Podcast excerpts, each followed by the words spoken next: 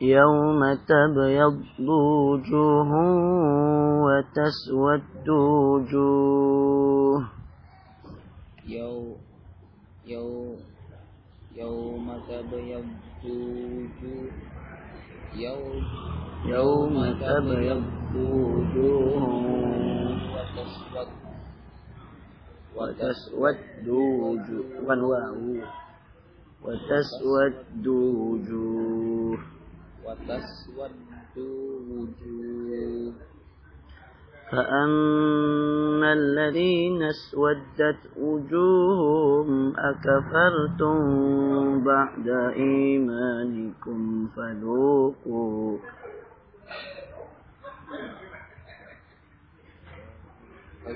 sampai fa'amma فأما الذين اسودت وجوههم أكفرتم بعد إيمانكم إيمانكم فذوقوا فذوقوا العذاب بما كنتم تكفرون.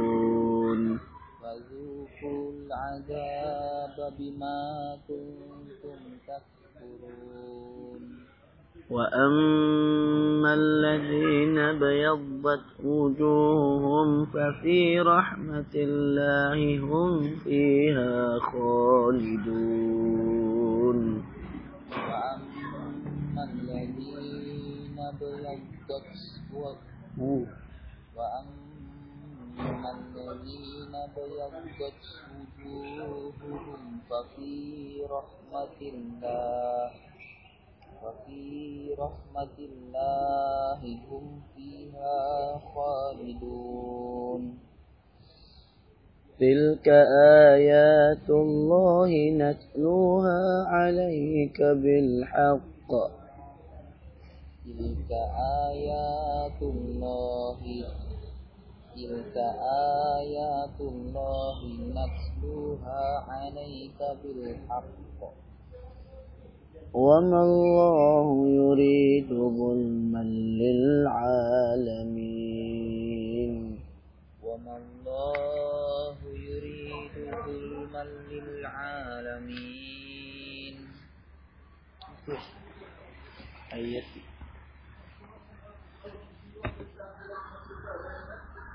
dari 104 sampai 104 eh itulah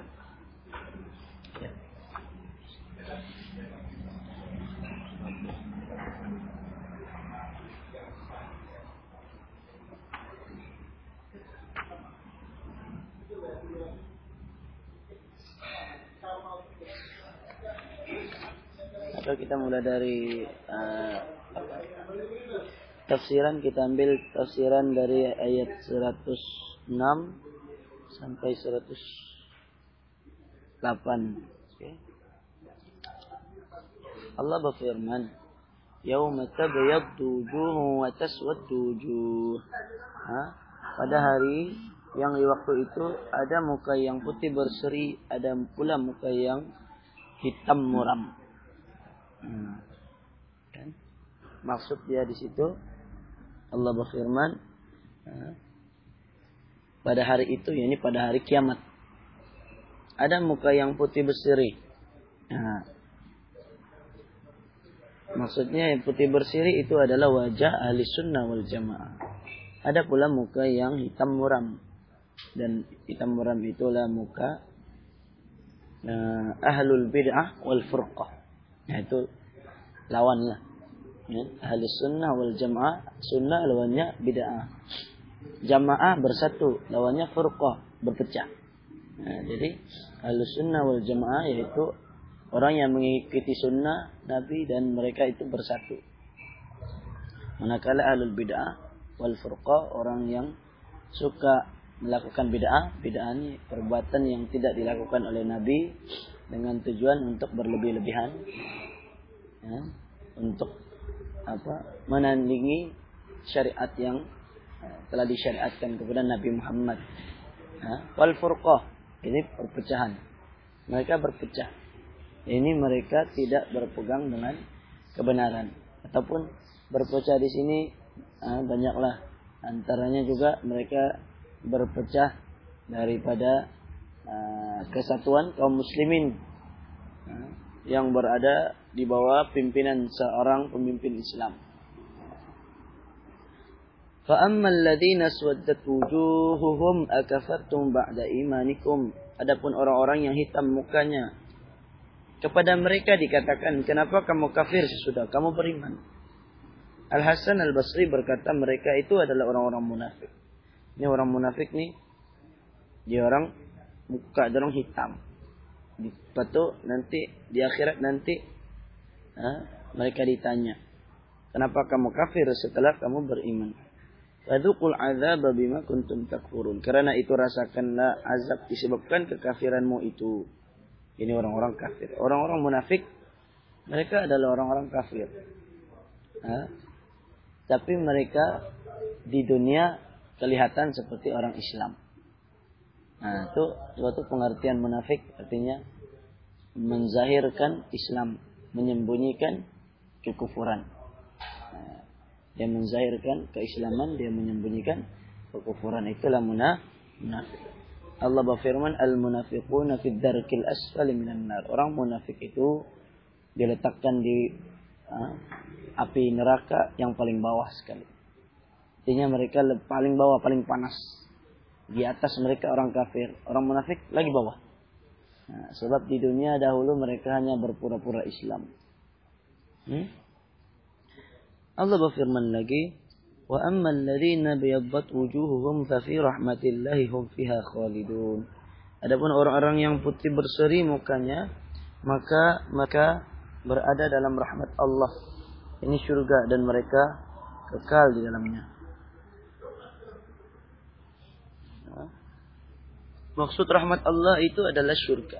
Jadi orang-orang yang putih berseri tadi ahli sunnah mereka men, mereka berada dalam rahmat Allah. Ini mereka berada di dalam surga. Mereka kekal di dalam. Mereka akan tetap di dalamnya selama-lamanya. Dan mereka pun tidak mahu beranjak ya, keluar darinya walaupun sekejap.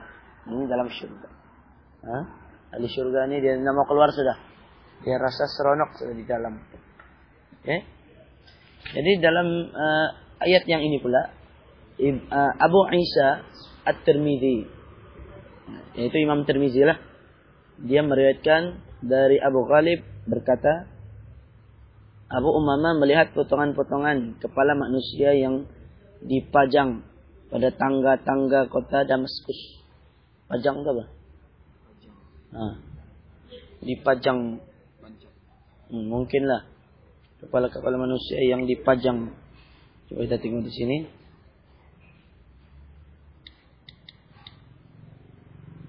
apa dia bilang pajang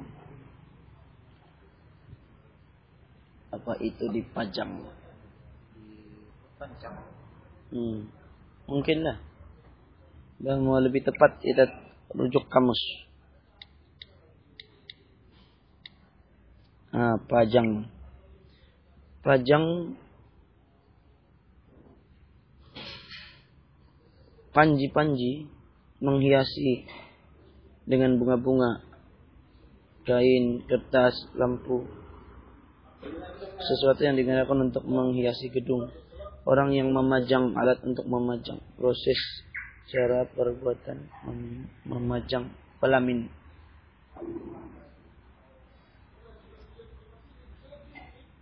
Memajangkan, menempatkan, mengatur secara rapi barang dagangan.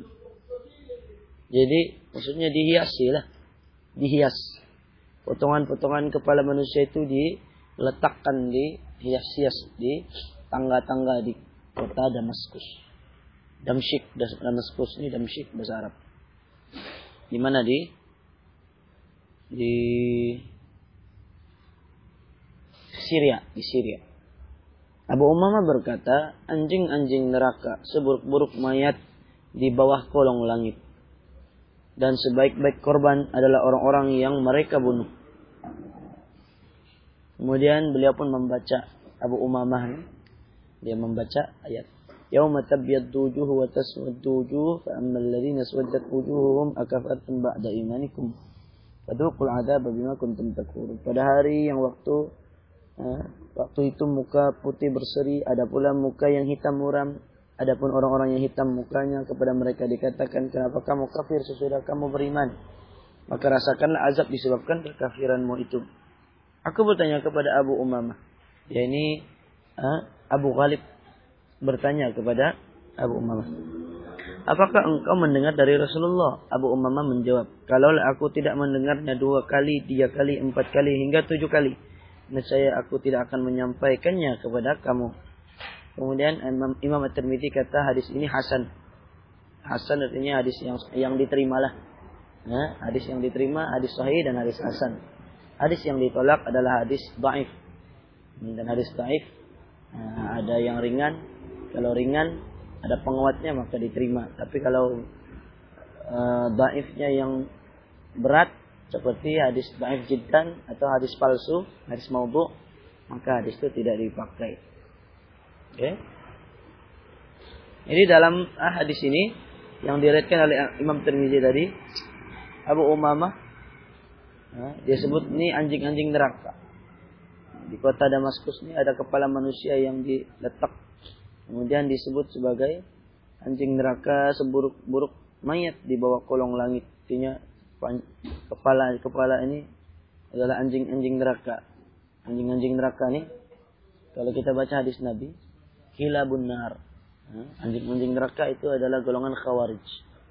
Nah, khawarij ini adalah golongan yang uh, mereka ada akidahnya tersendiri.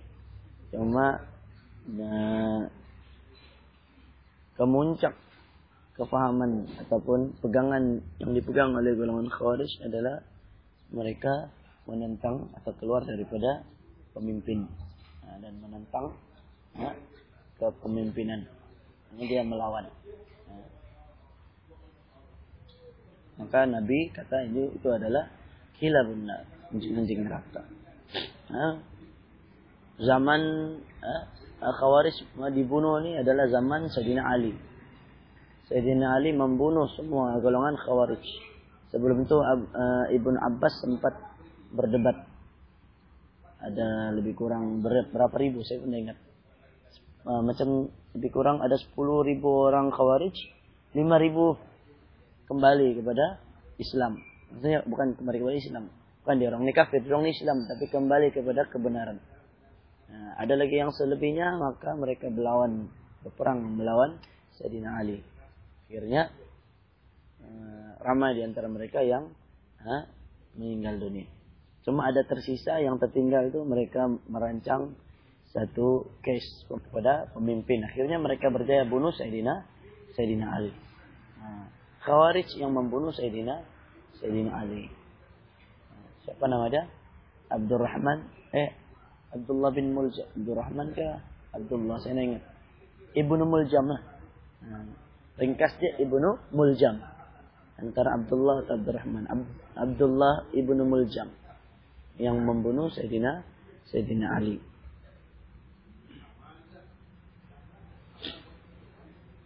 Satu lagi ayat. Tilka, ay tilka ayatullah natluha alaik. Itulah ayat-ayat Allah kami bacakan ayat-ayat itu kepadamu. Artinya di sini kata Ibnu Katsir, ini adalah ayat-ayat hujah-hujah dan penjelasan dari Allah yang dibacakan kepadamu wahai Muhammad. Bilhaq dengan kebenaran. Yani kami jelaskan nah, permasalahan perkara ini di dunia dan juga di akhirat. Wa mallahu yuridu zulman lil alamin. Dan tiadalah Allah berkehendak untuk menganiaya hamba-hambanya. Artinya Allah tidak akan menzalimi mereka. Sebaliknya Allah maha bijaksana. Berlaku adil dan tidak semena-mena. Perkara ini kerana dia yakni Allah maha kuasa, maha mengetahui atas segala sesuatu. Sehingga Allah tidak perlu berbuat zalim terhadap hamba-hambanya.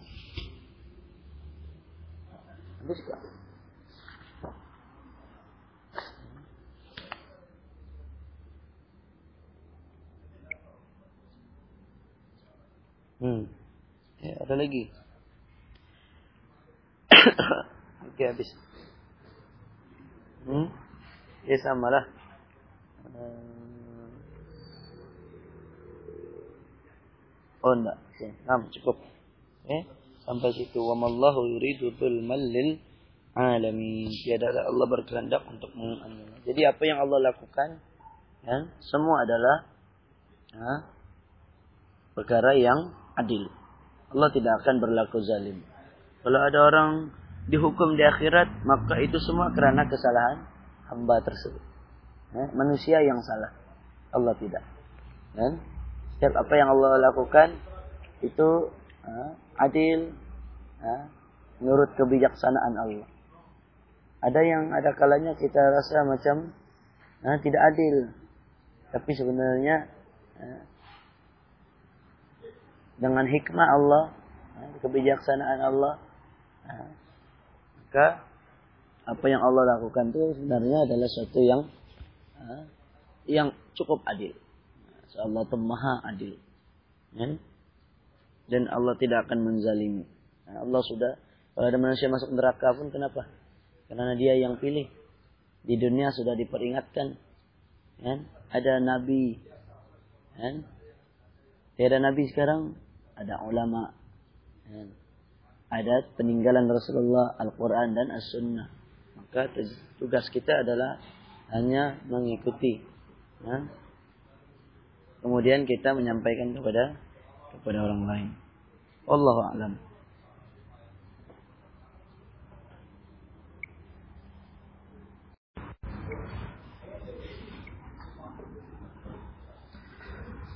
يوم تبيض وجوه وتسود وجوه يوم يوم يوم تبيض وجوه يوم يوم تبيض وجوه وتسود وتسود وجوه والواو وتسود وجوه وتسود وجوه فأما الذين اسودت وجوههم أكفرتم بعد إيمانكم فذوقوا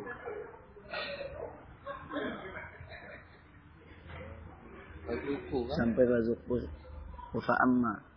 فأما الذين اسودت وجوههم أكفرتم بعد إيمانكم. إيمانكم فذوقوا. فذوقوا العذاب بما كنتم تكفرون. فذوقوا العذاب بما كنتم تكفرون. وأما الذين بيضت وجوههم ففي رحمة الله هم فيها خالدون وأما الذين وجوههم وأما الذين ابيضت وجوههم ففي رحمة الله وفي رحمة الله هم فيها خالدون. تلك آيات الله نتلوها عليك بالحق. تلك آيات الله تلك آيات الله نتلوها عليك بالحق. وما الله يريد ظلما للعالمين وما الله يريد ظلما للعالمين ayat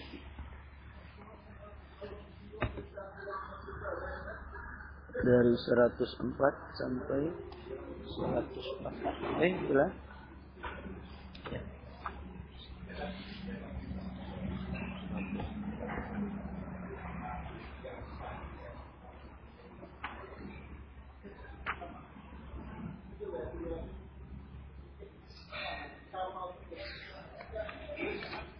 atau kita mulai dari uh, tafsiran kita ambil tafsiran dari ayat 106 sampai 108.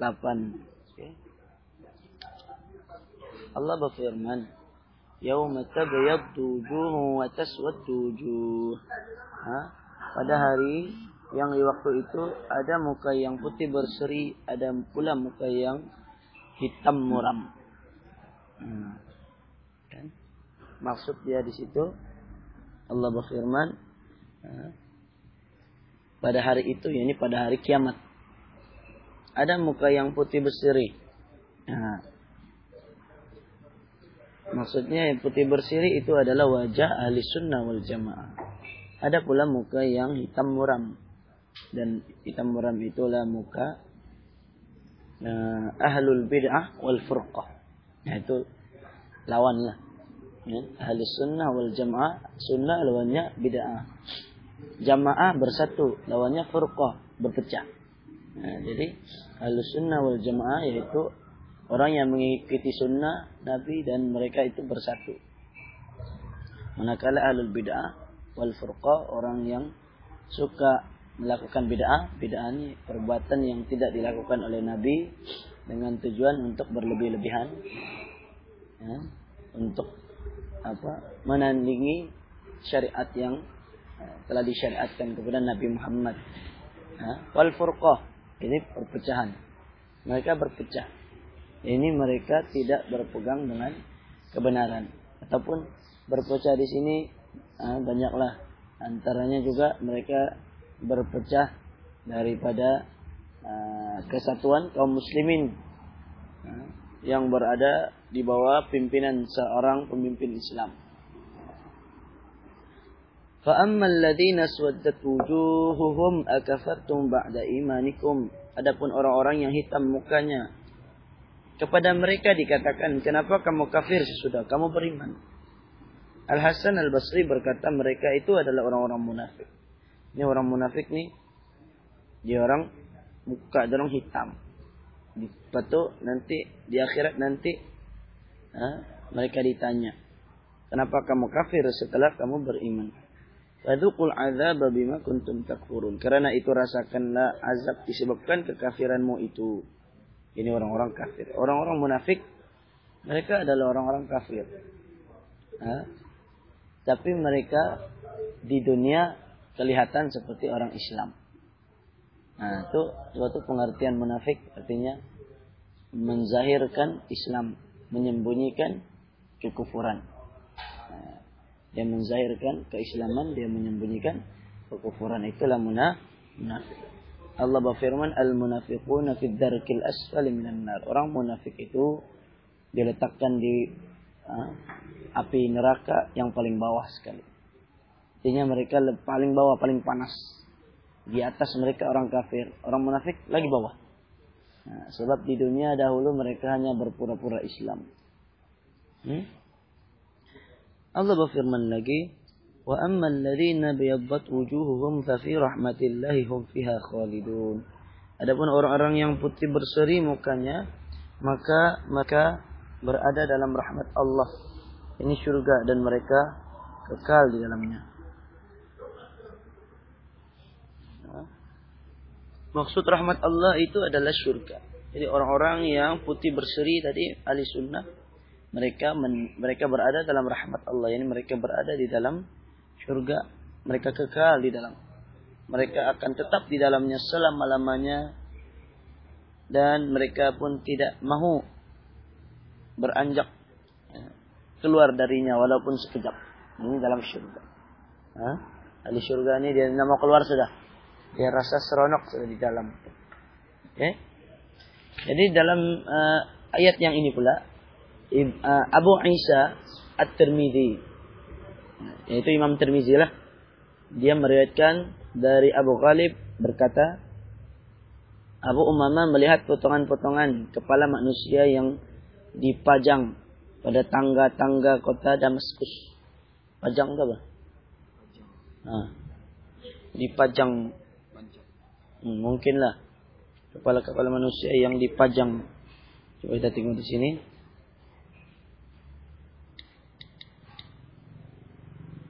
Apa dia bilang pajang Apa itu dipajang? Pancang. Hmm. Mungkin lah. Dan mau lebih tepat kita rujuk kamus. Ah, pajang. Pajang panji-panji menghiasi dengan bunga-bunga, kain, kertas, lampu, sesuatu yang digunakan untuk menghiasi gedung. Orang yang memajang alat untuk memajang proses cara perbuatan mem- memajang pelamin.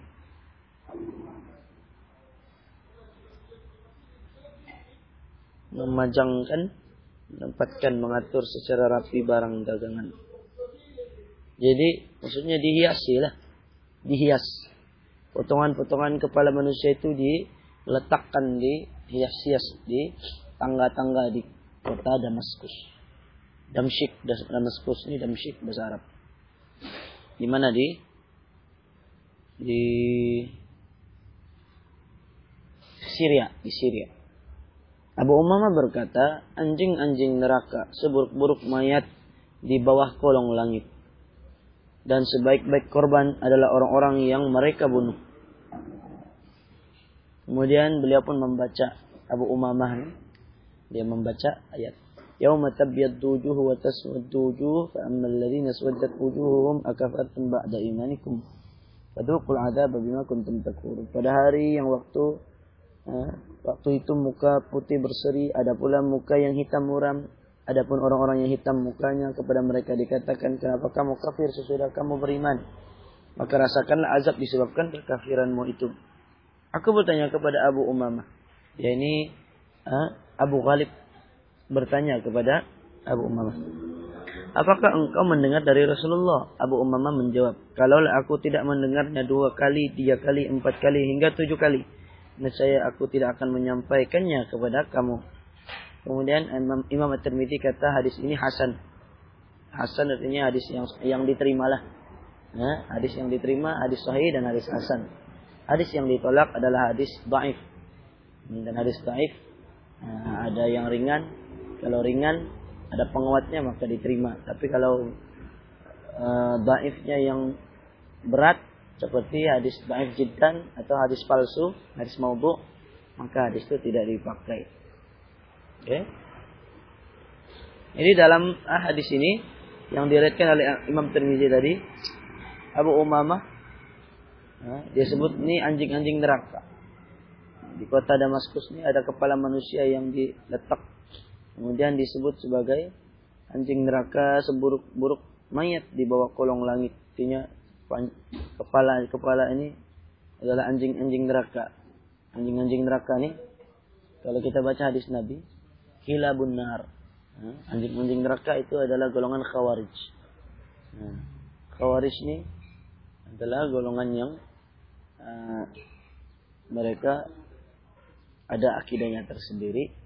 Cuma nah, kemuncak kefahaman ataupun pegangan yang dipegang oleh golongan khawarij adalah mereka menentang atau keluar daripada pemimpin dan menentang nah, kepemimpinan ini dia melawan nah.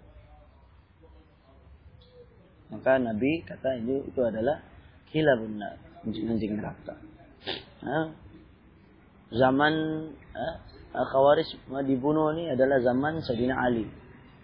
Sayyidina Ali membunuh semua golongan Khawarij.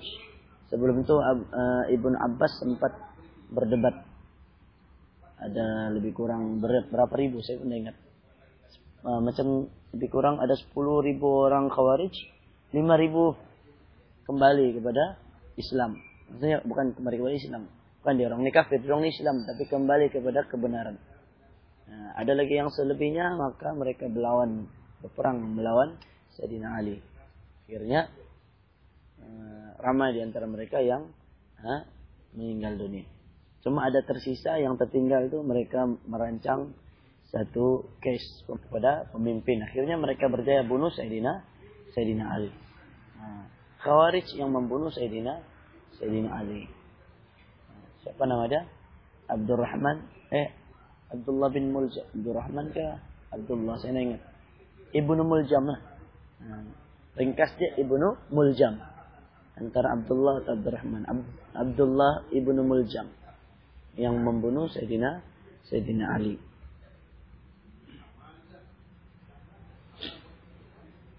Satu lagi. Tilka, tilka ayatullah natluha alaik.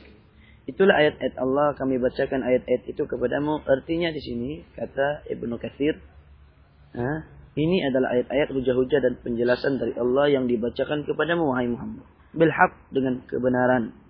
Yani kami jelaskan ya, permasalahan perkara ini di dunia dan juga di akhirat. Wa mallahu yuridu zulman lil alamin. Dan tiadalah Allah berkehendak untuk menganiaya hamba-hamba.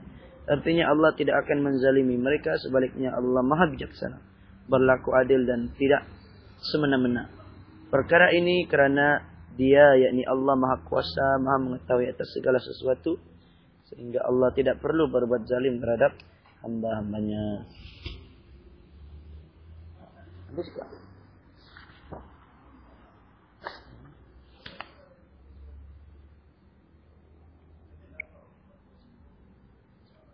Hmm. Ya, ada lagi.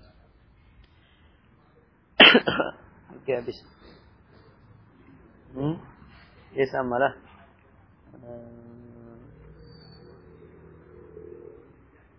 Oh enggak. Oke. Nah, cukup.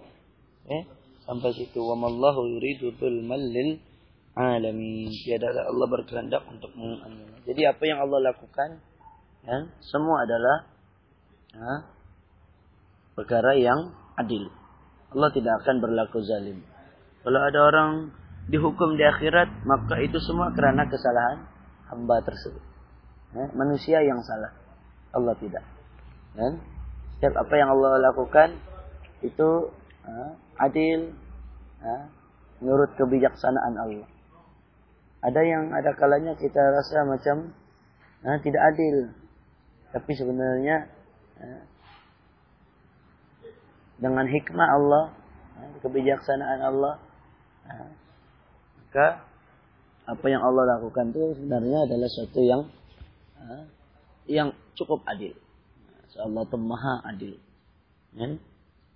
Dan Allah tidak akan menzalimi. Allah sudah, kalau ada manusia masuk neraka pun kenapa? Karena dia yang pilih. Di dunia sudah diperingatkan. Ya. Ada nabi. Ya. Tiada nabi sekarang ada ulama, ya. ada peninggalan Rasulullah, Al-Quran dan As-Sunnah. Maka tugas kita adalah hanya mengikuti. Ya.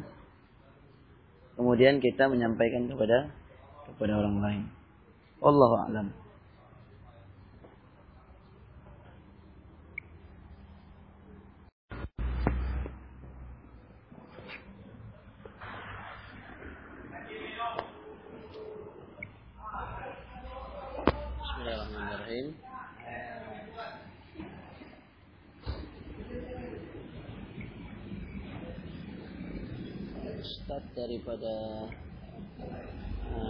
ayat yang ke-110 ya.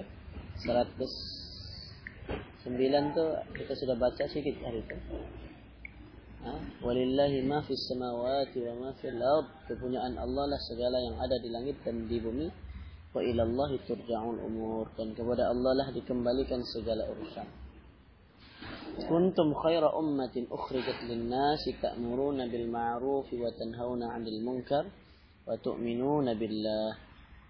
Kamu adalah umat yang terbaik yang dilahirkan untuk manusia menyuruh kepada yang ma'ruf dan mencegah dari yang mungkar dan beriman kepada Allah.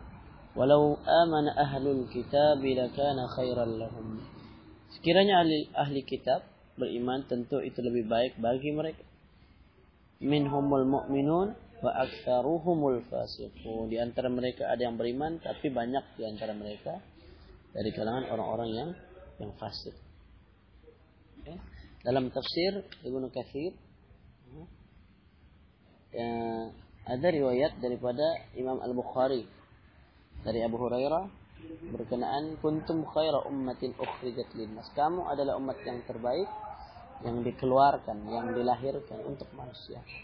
Kata Abu Hurairah, kamu adalah manusia yang terbaik untuk menyelamatkan yang lainnya. Ketika kamu datang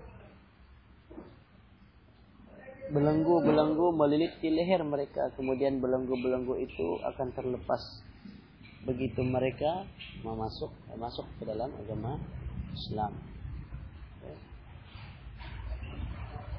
Kemudian kata Ibnu Katsir makna dia maksud kuntum khaira ummat khaira ummatin ukhrijat maksudnya adalah mereka adalah umat terbaik dan manusia yang paling bermanfaat bagi yang lainnya.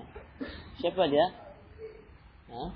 yaitu manusia yang berada pada zaman Nabi ya, yaitu para sahabat ya, sahabat Nabi ini mereka adalah umat yang yang terbaik dalam Musnad Ahmad ya, ada riwayat ya, Rasulullah SAW bersabda antum tufuna sab'ina ummatan antum khairuha wa akramuha ala Allah hadis riwayat Imam Ahmad Kata Rasulullah, kamu setara dengan 70 umat. Nah, Rasulullah kata kepada para sahabatnya bahwa para sahabat ini ya, setara dengan 70 umat ya, dan kamu adalah umat yang terbaik dan paling mulia di sisi di sisi Allah.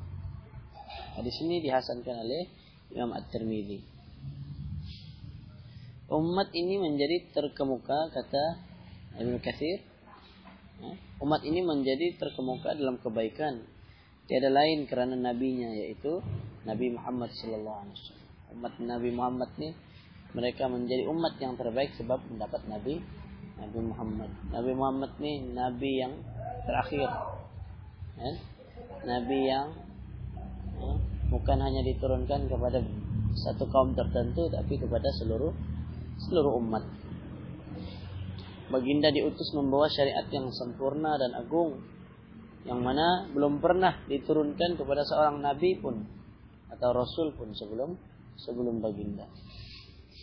Nah, maka kita beramal di atas manhaj dan pedoman baginda kalau hanya sedikit tidak akan dapat dikejar oleh umat lainnya sekalipun banyak. Nah, kelebihan.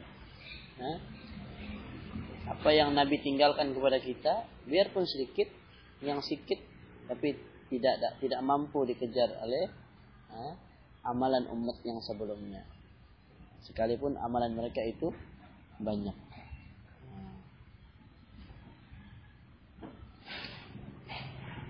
Ali bin Abi Thalib mengatakan Rasulullah bersabda, "U'titu ma lam yu'ta ahadun minal anbiya."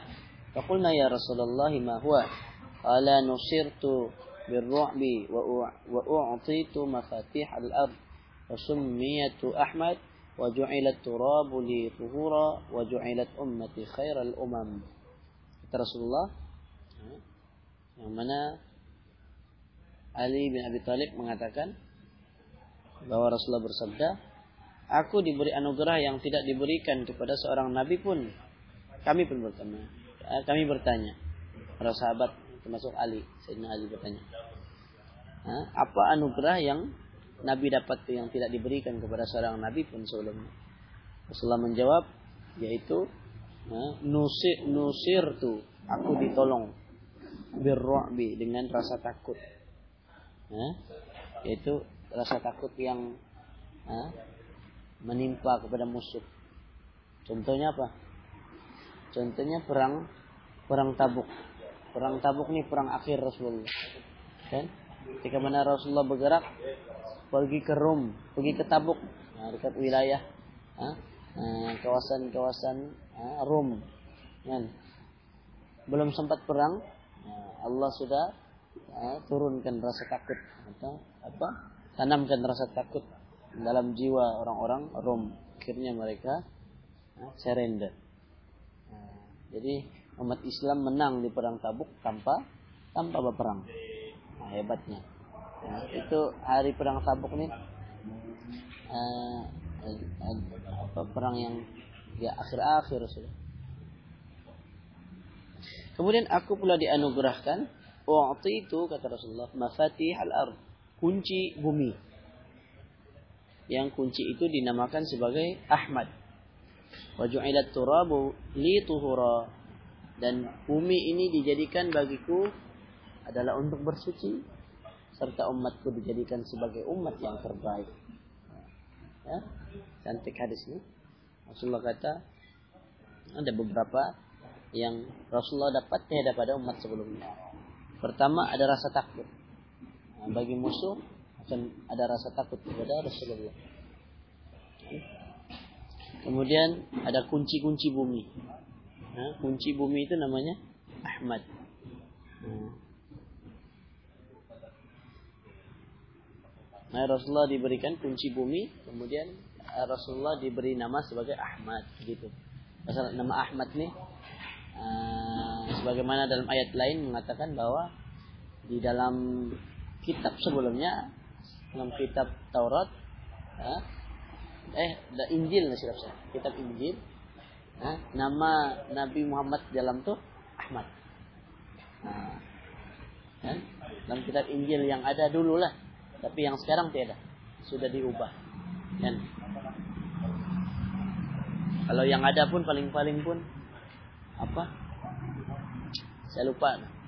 Perek, perek let apa itulah dia punya bahasa Inggris deh. Nama maksudnya penghibur. Penghibur tuh Nabi Isa kata dalam kitab Bible penghibur itu akan datang dan aku akan pergi dan penghibur akan datang. Kalau aku tidak pergi maka penghibur tidak akan datang. Maka Nabi Isa pun pergi menghadap Tuhan. Sehingga dia diangkat ke langit. Maka barulah datang penghibur. Ha?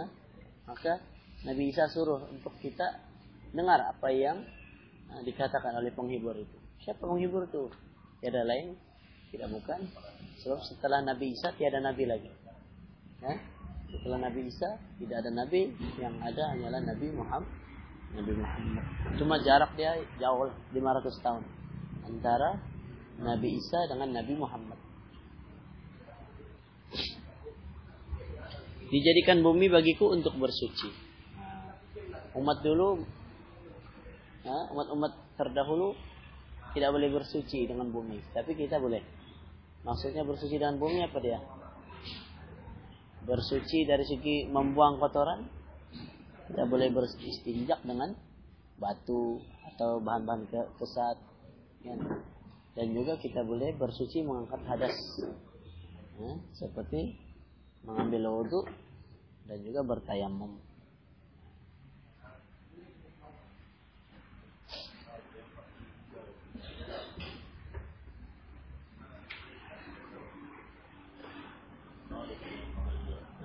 Ada banyak lagi hadis-hadis lain yang menyebutkan tentang uh, apa dia umat terbaik ini.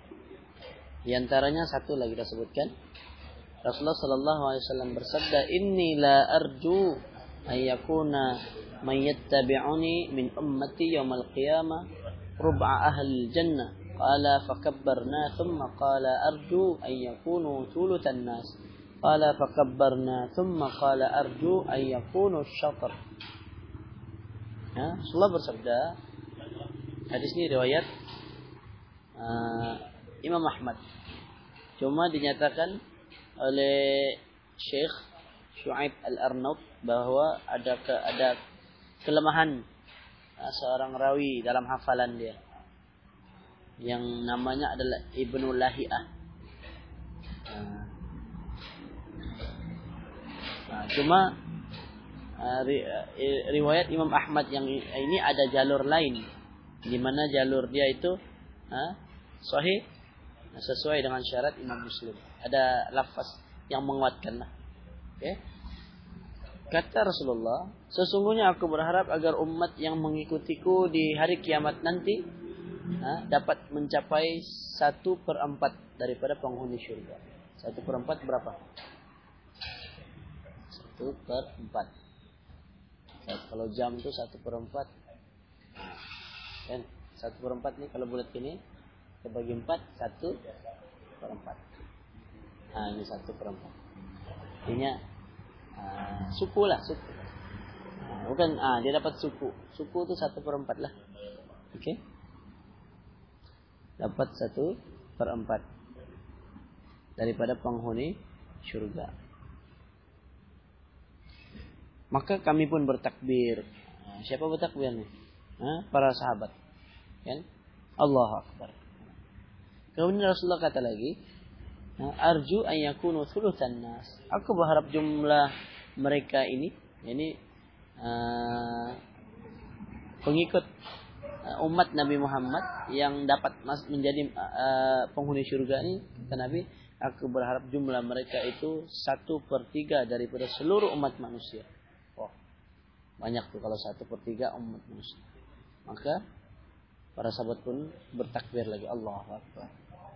Thumma qala arju an yakunu syatr. Kemudian Rasulullah bersabda, aku berharap mereka dapat menjadi setengah. Okay. Dan ada riwayat lain lah, riwayat lain yang lebih kurang ya, yang memperkuatkan ya, riwayat ini. Ini menunjukkan bahwa umat ya, umat Nabi Muhammad adalah umat umat yang terbaik. Kuntum khaira ummatin ukhrijat linnas. Ya. Tapi yang terbaik itu mereka kerja mereka apa? Ta'muruna bil ma'ruf wa tanhauna 'anil munkar. Mereka menyuruh agar berbuat ma'ruf dan mereka melarang manusia daripada uh, mereka mencegah manusia daripada melakukan melakukan kemungkaran.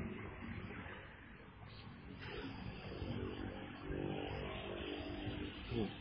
Ya, di antara uh, perkara yang juga merupakan hal yang terbaik dari bagi umat Nabi Muhammad ini kata Rasulullah nahnu al-akharun al-awwalun yaumil qiyam.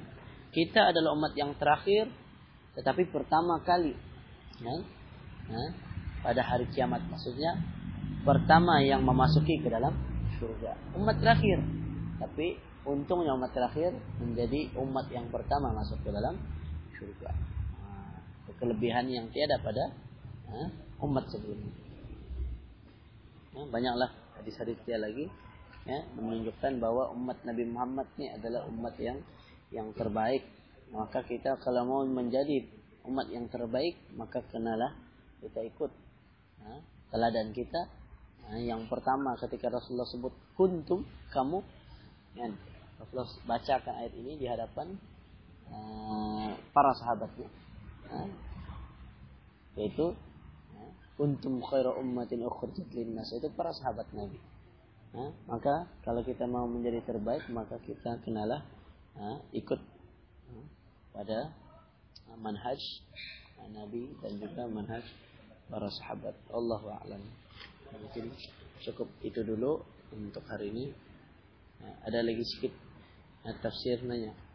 Ya. Allah berkata, mereka sekali-kali tidak mampu membuat mudarat kepada kamu selain dari gangguan sahaja. Dan jika mereka ber, berperang dengan kamu, pasti mereka akan berbalik, eh, melarikan diri ke belakang. Maksudnya mereka akan kalah. Kemudian mereka tidak mendapatkan pertolongan. Mereka diliputi kehinaan di mana sahaja mereka berada.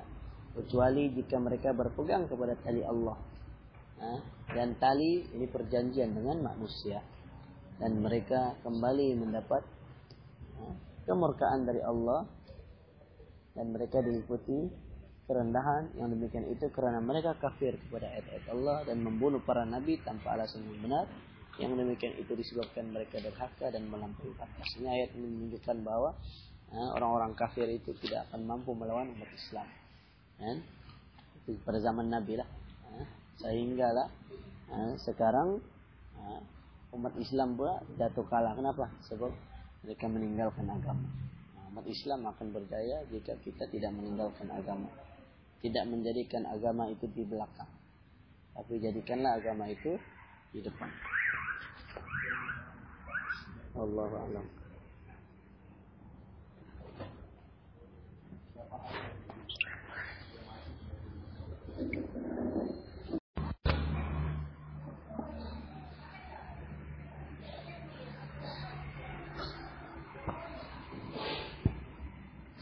أعوذ بالله من الشيطان الرجيم. أعوذ بالله من الشيطان الرجيم. يا أيها الذين آمنوا لا تأكلوا الربا أضعافا مضاعفة. يا الذين آمنوا لا تأكلوا الربا أضعافا أضعافا مضاعفة. واتقوا الله لعلكم تفلحون. واتقوا الله لعلكم تفلحون. واتقوا النار التي أعدت للكافرين. واتقوا النار التي أعدت للكافرين. وأطيعوا الله والرسول لعلكم ترحمون وأطيعوا وأطيعوا الله والرسول لعلكم ترحمون ada anu, ada translate sana oke okay. 129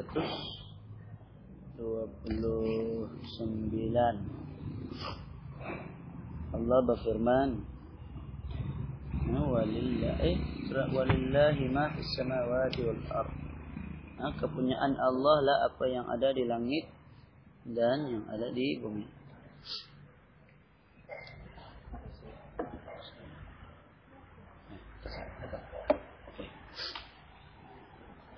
Kepunyaan Allah apa yang ada di langit dan yang ada di bumi dia memberi keampunan kepada sesiapa yang dia kehendaki dia menyiksa siapa yang dia kehendaki dan Allah maha pengampun lagi maha penyayang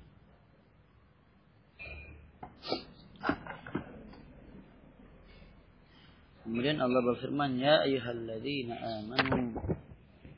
Yang seterusnya. La ta'kulur riba. Nah, wahai orang-orang yang beriman, nah, janganlah kamu memakan riba dengan abu'afam mudha'af dengan berlipat ganda, berlipat ganda.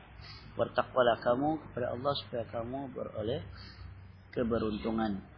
Artinya Allah mengatakan kepada orang-orang yang membenarkan Allah dan Rasulnya. Ya ayyuhalladzina amanu ini orang-orang yang beriman, orang yang membenarkan Allah dan Rasulnya untuk mengamalkan syariatnya di antaranya apa dia? Adalah waspada terhadap riba yang berbagai macam. Jangan mengambil tambahan atas harta asas kamu dalam hutang walau sedikit. Nah, jadi Allah melarang kita dari mengambil riba. Riba ini lebihan daripada uh, pinjaman. Kita pinjamkan kepada orang 10 ringgit, nah, bayar balik 11 ringgit. Maka 11 ringgit itu adalah utang. Walaupun 10 sen kah, 1 sen kah, itu termasuk riba. Maka riba ini hukumnya dosa. Bukan dosa kecil, tapi dosa dosa besar. Lalu bagaimana bila tambahan tersebut berlipat kali ganda seiring dengan hadirnya waktu ha, pelangsayan hutang? Kan yang ramai yang berlaku hari ini utang. Nah, lambat sedikit tambah bayaran. Lagi lambat lebih banyak lagi. Itu hampir ke semua bank semua begitu. Nah, kan? Cuma bezanya beza bank sama along. Nah, bank ini lembut sedikit nah, along kasar sedikit kalau bank diam-diam kan, tidak dapat bayar dia tarik balik. Nah, kereta kita tidak habis bayar dia tarik balik. Rumah anda habis bayar, dia ambil. Dia lelong, dia jual. Kan? Walaupun mungkin tinggal sedikit lagi. Dia dia tetap juga. Dalam Islam, orang yang berhutang, maka kena kita kena bagi tempo. Kalau orang itu belum bayar lagi, maka beri tempo sehingga dia mampu Di dalam ayat ada dalam ayat lain menerangkan dalam surah Al-Baqarah ya, ada ayat yang panjang tuh cerita tentang uh, hutang. Anda dapat bayar lagi sampai tempo yang uh, orang mampu bayar atau sekiranya kita menghalalkan nah, itu lebih lebih baik. Nah, itu kita beri dia sebagai satu bentuk sedekah. Minta bayar separuh saja pun jadilah. Ya? kalau orang tidak mau bayar maka orang yang berdosa. Dan sebab dia berhutang, nah, kemudian niat dia tidak mau membayar hutang itu lain itu ada dosa dia. Bertakwalah kepada Allah, ini takutlah pada Allah ya, dengan berpegang teguh dengan syariatnya supaya ya, kita beruntung di dunia dan juga di berjaya di dunia dan di, akhirat. Wattaqun nar allati lati uiddat lil kafirin. Eh, bertakwalah eh, takutlah kamu kepada api neraka di mana ianya uh, menjadi tempat bagi uh, orang-orang kafir. Eh, sudah 120 31 kata. Ah. Peliharalah diri kamu dari api neraka yang disediakan uiddat lil kafirin yang disediakan bagi orang-orang yang kafir. Wa Allah wa rasul la'allakum turhamun. Taatlah pada Allah dan Rasul. Mudah-mudahan kamu beroleh rahmat. Taatlah Allah dan wahai orang-orang yang beriman dengan ketaatan ketaatan yang dia perintahkan dan apa yang dia larang berupa makanan memakan harta riba dan lainnya. Dan taatlah kepada Rasul agar kamu dirahmati. Rahmat Allah artinya kita tidak diazab. Orang masuk surga, Rasulullah kata, Eh, tiada siapa pun yang masuk surga dengan amalan. Nah, amalan kita ini kalau dibandingkan dengan dosa lebih banyak dosa dari amalan. Ya. Maka Rasulullah, Rasulullah kata tiada siapa masuk surga karena amalan. Sahabat tanya, uh, walaupun engkau sendiri, ya, walaupun, ya, tapi kita masuk surga adalah karena rahmat dari rahmat kasih sayang Allah Allah melipat gandakan amalan yang sedikit tapi pahala dia Salat lima waktu pahalanya menyamai lima puluh waktu. Salat di malam Lailatul Qadar seperti seribu tahun. Eh, seribu bulan. Itu yaitu 80 83 tahun. Dan macam-macam lagi. Eh, itulah bentuk rahmat dari Allah. Eh, Orang mau buat kebaikan, baru niat saja dapat pahala. Bila kita buat saja dilipat kali gandakan. Dari 10 sampai ke 700 kali ganda. Tapi bila kita niat mau buat keburukan, belum lagi Allah bagi dosa. Nah, Allah kurangkan. Nah, kiraan dosa itu Allah kurangkan. Tapi kiraan pahala itu Allah lipat gandakan. Itulah rahmat dari Allah subhanahu wa ta'ala. Wallahu a'lam. Jadi kita mau bahasa Arab dulu atau ini dulu, ini dulu lah kan. أعوذ بالله من الشيطان الرجيم أعوذ بالله من الشيطان الرجيم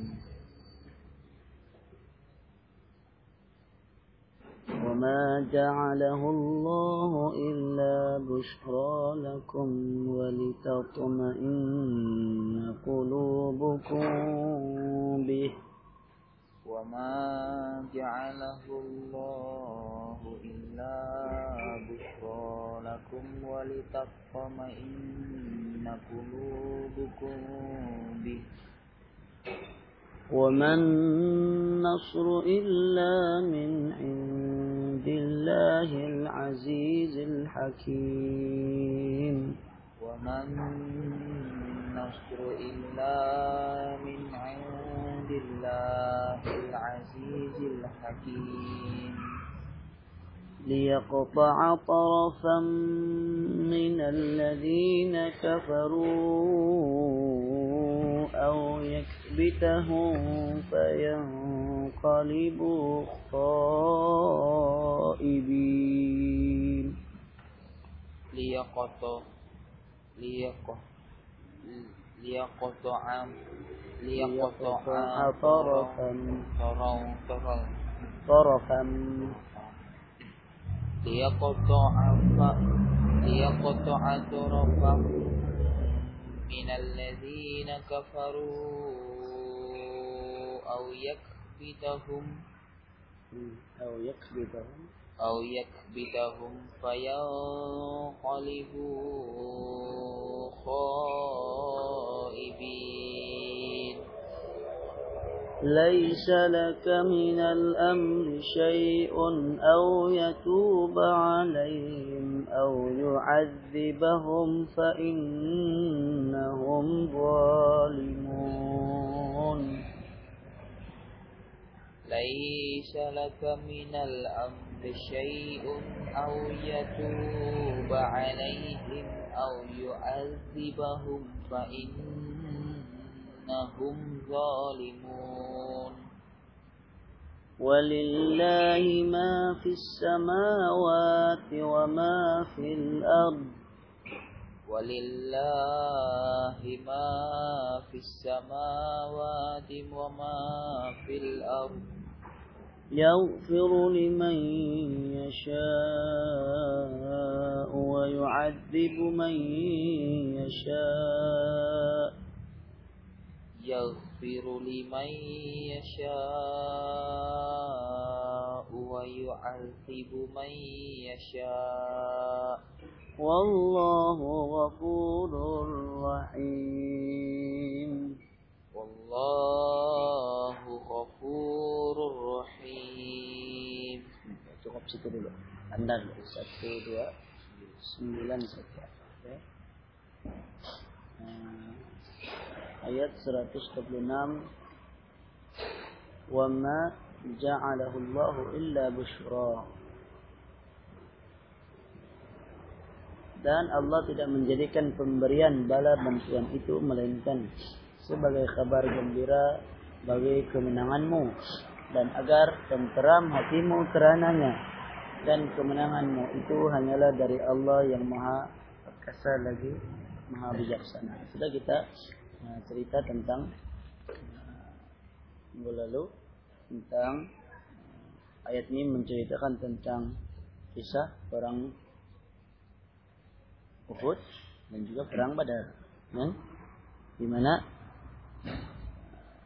Allah mengatakan bahwa bantuan Allah ya, kepada kamu berupa dikirimkan malaikat ini tidak lain kecuali sebagai berita gembira bagi kamu. Allah menggembirakan kamu, dia menggembirakan kamu dan menenangkan hati kamu dengannya sehingga kamu berasa tenteram dengan janji dari Allah tidak ada kemenangan kecuali dari sisi Allah yang maha perkasa yang tidak dikalahkan maha bijaksana dalam pengaturan dan perbuatannya liyaqta'a tarafan minal ladina kafaru Allah menolong kamu dalam perang Badar dan memberi bala bantuan itu untuk membinasakan segolongan orang-orang kafir. Maksudnya ada orang-orang kafir yang Eh, dibunuh, yang terbunuh. Nah, di antaranya 70 nah, yang terbunuh ini 70 pemimpin. 70 pemimpin mereka dan eh, uh, 70 orang lainnya lagi di di ditawan nah, dalam perangan Badar. Atau untuk menjadikan mereka hina lalu mereka kembali dengan tiada memperoleh apa-apa. Kemenangan dari Allah untuk kamu di Badar ya, adalah demi membinasakan orang-orang kafir ya, dengan dibunuh dan siapa yang berhasil melarikan diri dari kalangan mereka maka dia pulang dengan membawa kesedihan jiwa yang sempit kehinaan dan rasa malu yang meliputi di wajah mereka nah itu orang-orang kafir ya. Allah berikan kemenangan bagi umat Islam Nah, kemudian dibunuh sebagian orang-orang kafir. Adapun yang tidak terbunuh, mereka melarikan diri dengan tiada membawa apa-apa, malah dengan kesedihan, kehinaan dan rasa malu. Laisa laka minal amri syai. Tidak ada sedikit campur tanganmu dalam urusan mereka itu. Ya. Ada dalam riwayat Bukhari, ya, menyebutkan tentang ayat ini ya, yaitu Nabi Shallallahu Alaihi Wasallam berdoa kepada Allah agar menyelamatkan sebahagian ya, ketua-ketua musyrikin dan juga membinasakan sebahagian lain. Ya, Rasulullah pernah berdoa dalam riwayat Bukhari Rasulullah minta supaya diselamatkan ketua-ketua musyrikin. Ketua-ketua musyrikin di antaranya Abu Jahal. Kan? Abu Jahal. Nah, satulah nah, Abu Sufyan, Abu Lahab. Ya. Namun ada yang terbunuh. Di antaranya nah, Abu Jahal yang terbunuh. Tidak ada sedikit campur tanganmu dalam urusan mereka itu atau Allah menerima taubat mereka atau mengadab mereka karena sesungguhnya mereka itu termasuk orang-orang yang saleh. Maksudnya sih engkau wahai Rasul tidak memiliki urusan manusia sedikit pun. Allah kata begitu. Karena segala urusan adalah milik Allah Subhanahu wa taala semata. Tiada sekutu baginya. Boleh jadi di antara orang-orang yang memerangimu itu dilapangkan dadanya oleh Allah sehingga dapat menerima Islam dan mereka masuk Islam dan Allah ampunkan mereka. Ada kan ada di kalangan mereka yang akhirnya memilih Islam.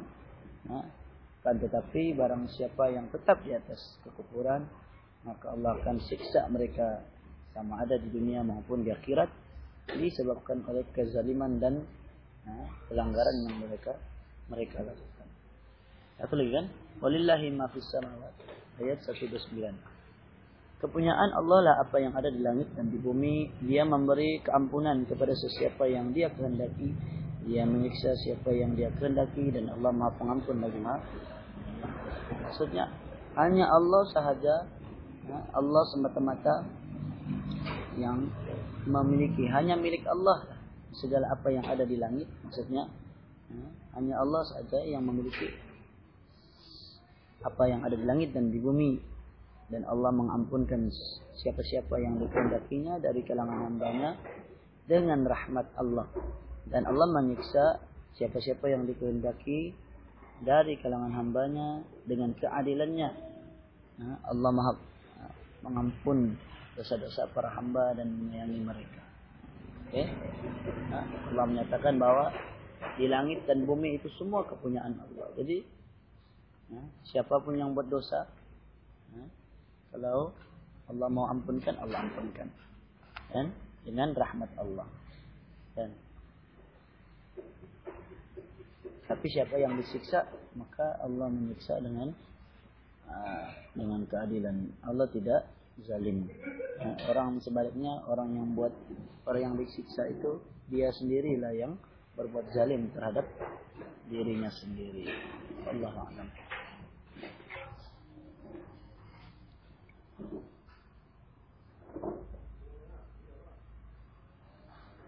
Oke, okay, ada masa lagi. Kita buka bahasa Arab sekejap.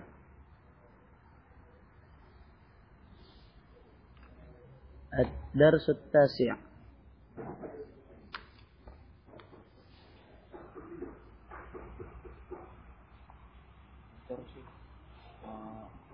التاسع pelajaran yang ke-9 Oke, okay. baca. Man hadzal rajul? Man hadzal rajul? Hmm. Terus sejabat. Ah. Huwa Abbasin. Oke. Okay. Huwa Abbasin. Abbasin ke Abbasun? Abbasin. Abbasin. Hmm. Man hadzal rajulu? Huwa Abbasin. Ini cara menjawabnya. Soalan, batu kita jawab. Nah, jawabannya kita tidak perlu lagi sebut hadzal rajulu Abbasun. Tidak payah. Tapi kita jawab dengan huwa. Huwa itu kata ganti nama bagi nah, lelaki. Kita tanya siapa, siapa lelaki ini? Kita jawab dia. Nah, macam gitulah. Huwa itu dia. Abbasun. Abbasun tajirun Hmm, Abbasun. Tajirun artinya Ya, Abbas seorang pedagang penjual. ya menjual. Abbasun tajirun ghaniyun ghaniyun. Ghaniyun apa? kaya. Ya. Abbasun tajirun ghaniyun. Hamidun mudarrisun Hmm. Hamidun mudarrisun jadidun Hmm. Ma hadha hadha tufahun Hmm. At-tufahu fakihatun lazizatun Hmm. Apa ladzidatun? lazat Hmm. Fakihatun buah-buahan kan Ya, buah-buahan. Tufah? apple Ya, apple. Apple itu buah-buahan yang lazat. Nah, begitulah.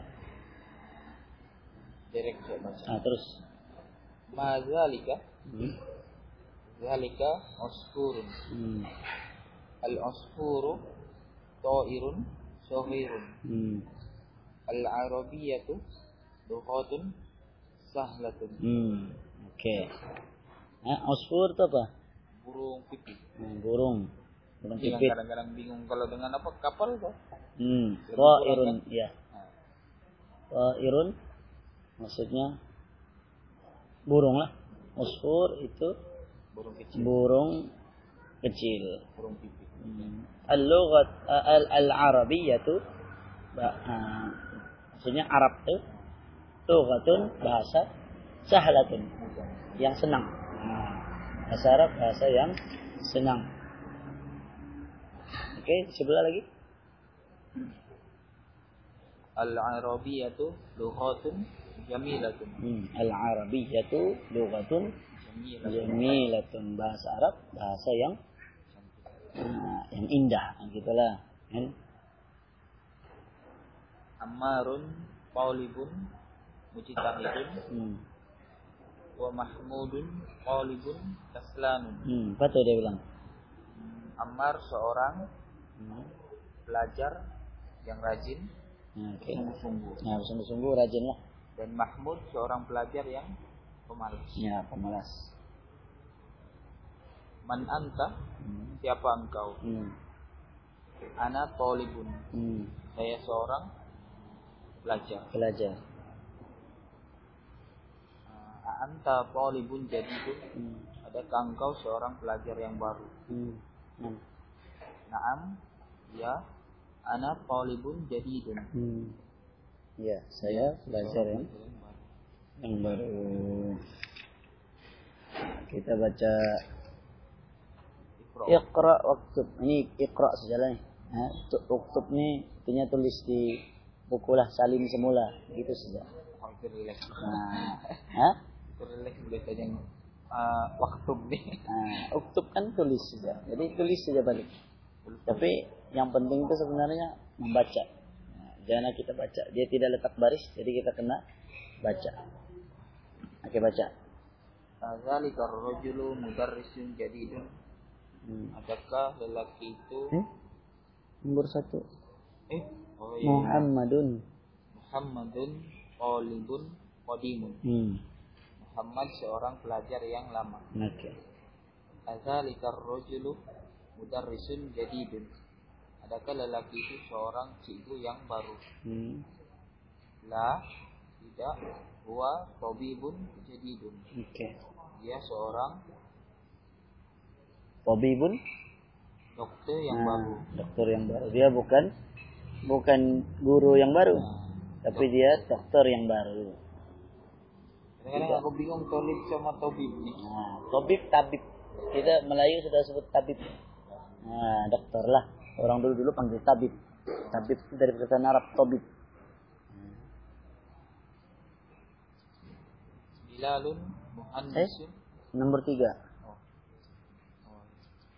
Hadza darsun sahlun. Hmm. Ini pelajaran mudah. Nah, Ambasun tajirun syahirun. hmm. Ambas seorang pedagang yang masyhur. Hmm. Syahir, masyhur, terkenal ataupun populer. Bilalun muhandisun kabirun. Hmm. Uh, Bilal seorang jurutra yang kabir, high class, Nah, high class. yang besar, ya. Aku tulis ini high class. Besar lah. Bisa. Maksudnya Bilal jurutra yang Bilal besar. dia nama lah nih kan? Nama dia. Nama orang. Bilal eh, seorang jurutera yang besar. Wallah alam lah apa yang besar jawatan dia kah atau orang dia? Mungkin orang dia maksudnya. Nomor enam. Al al al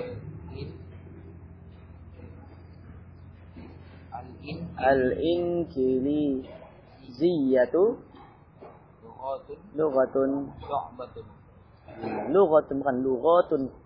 Tiada panjang. Lughatun. Lughatun. Syu'batun. ah, su'batun. Su'bah lawannya sahlah. Nah, sahlatun lawannya su'batun. Su'batun susah. Nah, al-inkiliziyatu lughatun su'batun bahasa Inggris bahasa yang susah. Nah, yang sukar susah. Nah, samalah ya. Kenapa kenapa Inggris sus- lebih susah dari bahasa Arab? Bagi orang Arab ya susah. Nah, bagi orang Arab Inggris ini susah sedikit. Sebab cara membacanya tidak sama dengan eh, apa sebutan tidak sama dengan eh, huruf yang ada. Kadang-kadang hurufnya panjang tapi sebutannya satu. Dan ya apa contohnya Q. Ejaannya Q U I U I. Panjang aja ejaannya tapi sebutnya Q. Q kalau kita baca Q U I. Ah macam gitu kan. Tapi huruf dia. ah tapi eh, bacaannya ikut orang Inggrisnya bacaan. Q. Kan one contohnya. O N I kalau bahasa Melayu kita baca one. Tapi dia jadi one. Cuma jadi one. Nah jadi ada dia sukar sedikit untuk dibaca. Dia perlukan kepada latihan. Beza dengan eh, bahasa Arab. Nah, bahasa Arab pun sebenarnya perlukan latihan, tapi orang yang sudah mahir huruf-huruf, otomatis dia boleh baca dengan hanya mengetahui baris sahaja. Kecuali belajar bahasa Arab. Nah, belajar bahasa Arab nah, yang tidak berbaris, perlukan kepada ilmu nahu. Nah, baru kita tahu dia punya baris dia.